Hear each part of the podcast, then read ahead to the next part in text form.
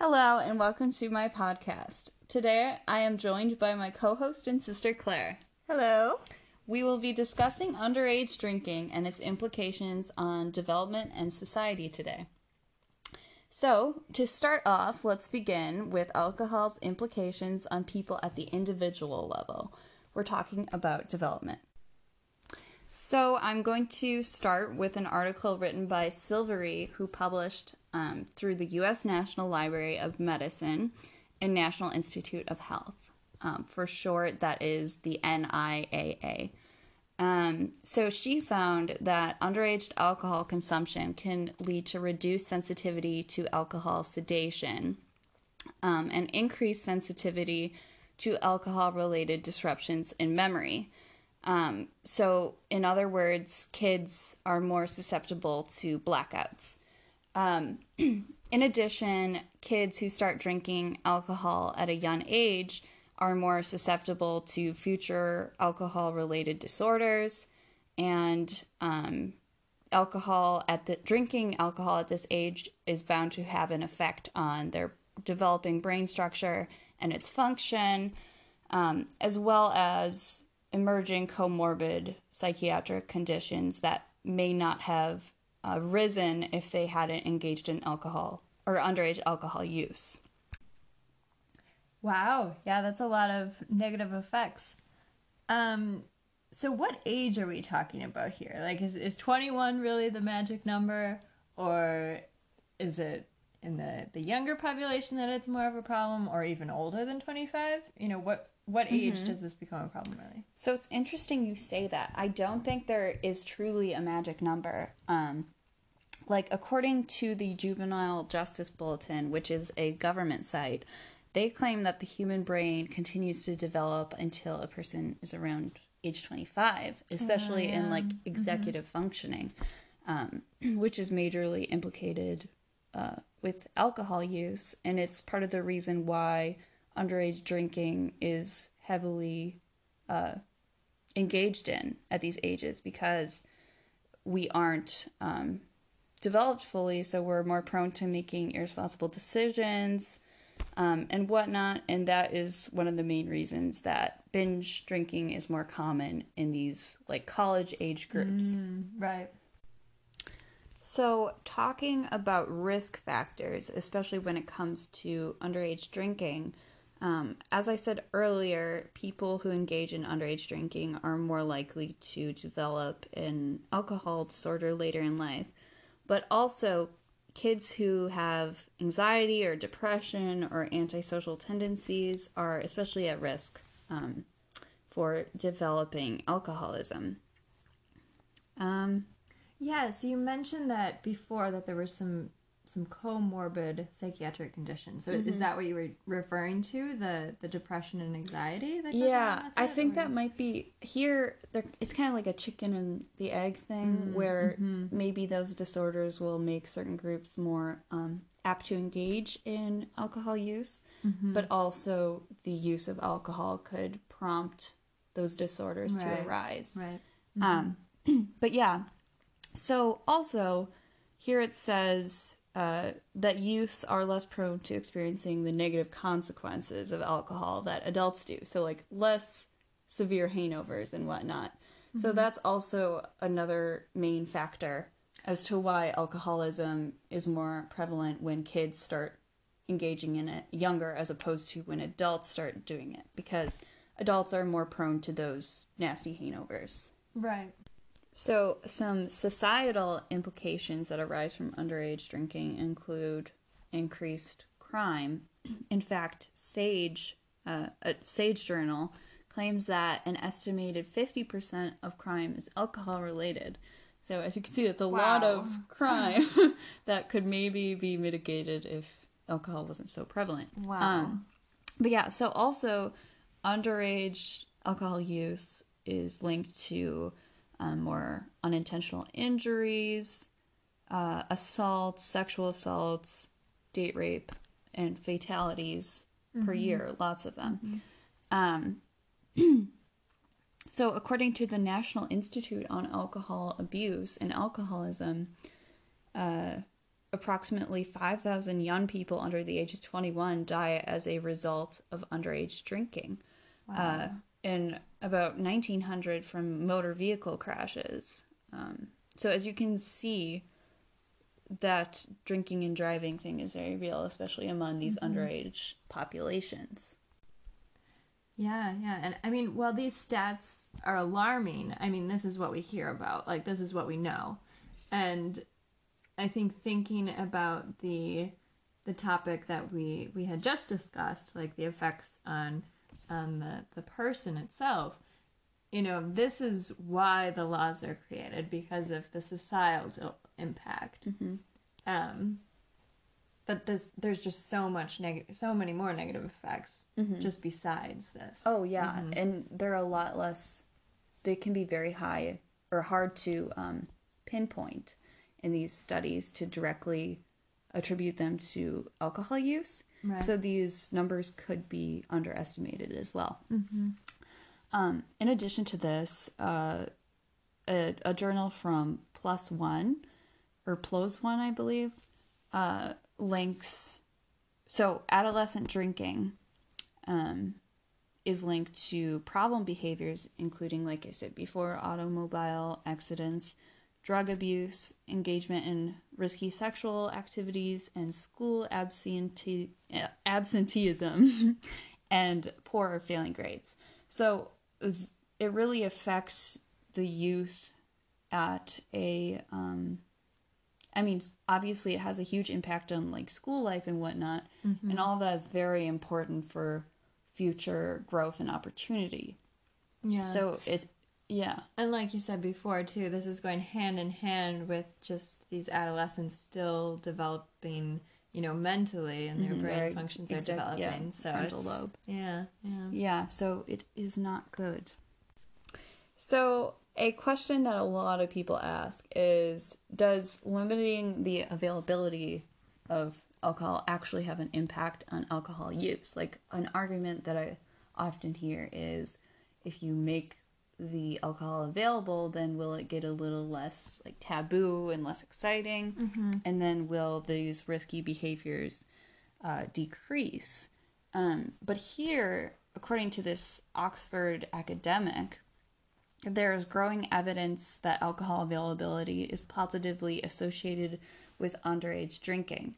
Um, so, like, the easier alcohol is to obtain, the more alcohol that it that is consumed. Um, And is this is this considering the drinking age as well? I'm assuming. Uh, I believe so. So there's also more evidence down here, which um, which links. So here's a good point, especially in the U.S. Uh, when there was a shift in minimum drinking age in like the 1970s and 1980s, they found a lot or a huge decline in traffic fatalities that were linked to um, alcohol. So, and this comes from the National Institute of Health by an article written from Wechsler and Nelson. Um, but so that kind of shows an indirect decline of possibly alcohol use, um, in that one of the adverse effects of drinking and driving decreased, so there was less fatalities. And also, so here in this, going back to that one article from the Oxford Academic, their research was actually done in China. Um, and they found that these youths were going, they were more apt to find alcohol um, when it was highly accessible, despite, you know, all the educational interventions and uh, talking about how unhealthy it is for you and whatnot. Because, mainly because alcohol is such a, you know, social and unifying effect among these young groups. And it also contributes to like this young identity and whatnot. Right. So it has like a very strong appeal. One of the issues here, um, talking about like the appeal of underage drinking, um, a lot of that is believed to be due to, I mean, obviously it's culturally dependent, Right. um, but a lot of it is due to like alcohol advertisements um, that really portray it as this like glamorized lifestyle. Mm-hmm. Well, even like shows and Yeah. movies or stuff like that. Um, yeah. So, in an article published by JAMA Pediatrics, um, they believe that alcohol advertising contributes to increased drinking among youths. Um, they found a positive correlation with the more um, alcohol advertising and more alcohol use in underage persons. Um, so, this kind of contributes to a public debate of whether or not these alcohol industries should be held more accountable when um, like putting these ads on TV, you know, you've seen them before. There's not a lot of uh, a lot of restrictions put on those. So that's like something we could talk about when trying to reduce the um, the appeal of underage drinking. Okay, so going back to the Sage Journals thing, um, or not thing, but Sage Journal. so both at the local and national level um, in the U.S., the predominant strategy for dealing with underage drinking is to delay the age of onset as long as possible. Um, so policy is trying to favor this with, you know, keeping the minimum drinking age at 21. Um, Yeah, so I mean, I guess that's the real debate, right? Because you look at here in the US, it used to be 18, and I feel like the cool thing to do, you know, underage drinking, so that would be like the 16 year olds to the 18 year olds. And now the drinking age is 21, so maybe it's like the 18 to 21 year olds that are doing underage drinking. Um, so in that sense, I, I get that, right? That prolonging the drinking age will kind of also shift that behavior back. that behavior. Um, yeah, but then you think of it also like why is there that hype? It's because these these kids, you know, they're almost to the drinking age, and that's the cool thing to do. Mm-hmm. So like, if you get rid of the drinking age, wouldn't that kind of eliminate the the novelty of it? I guess. It's really hard to understand how at first that would be implemented with this like long culture and history of alcohol use, especially in the United States. And also, I think going back to what I said before, I think that might be very culturally dependent in how different parts of the world will respond to that. Yeah, I mean, Um, you look at Germany, and drinking age is practically non-existent, right? Yeah. what is it? Thirteen? No, I don't think it's know. 16. It's sixteen, but really, is it really sixteen? I don't know. I think they give their babies um no but i get what you're saying um i think that would be an interesting thing to study um i don't know if how helpful that would be because i do think there's an element of just alcohol having this like innate appeal to it because it is it does like change your experience so much uh, and it's such especially for like i said before to youths who don't have the capacity to make these decisions and they're still developing it is especially attractive when trying to be like successful in these social situations it brings off the edge and whatnot. So i think Right. that there is like especially there is somewhat of an innate uh, appeal, to, it, yeah. but i think in certain areas of the world there's probably um, depending on like cultural uh, influences there's more of an appeal. And especially going Yeah. back to like the advertising and Right, right. everything. So yeah. But overall i think there's a lot of evidence that shows that um, underage drinking has very adverse effects on the individual and the society around them so going back to like their development their um, reduced opportunity not doing as well in school um, Those are personal effects. Yes, and then the societal, like effects. crime, Mhm. uh, drunk driving, fatalities, and whatnot. So. I think overall it is a very good idea to keep the drinking age at 21, especially here in the United States. Mhm. Yeah. So um, that brings my podcast to a close. Uh, to go over my sources again, just in case um, they kind of got lost in the discussion, I have the um, NCBI.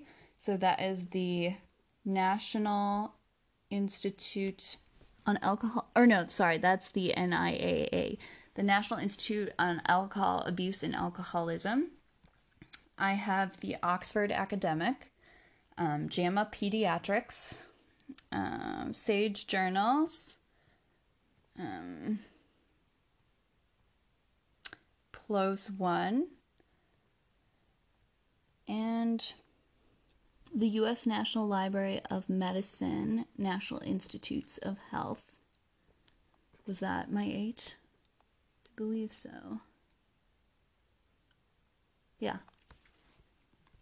So that brings my um, podcast to a close. Thank you for listening. So, going back over my sources, I see that I forgot one up here, uh, which was the Juvenile Justice Bulletin. And I actually had two sources under the um, National Institute of Health. Uh, one under the researchers Wechsler and Nelson, and one under um, Silveri. So those are my eight sources.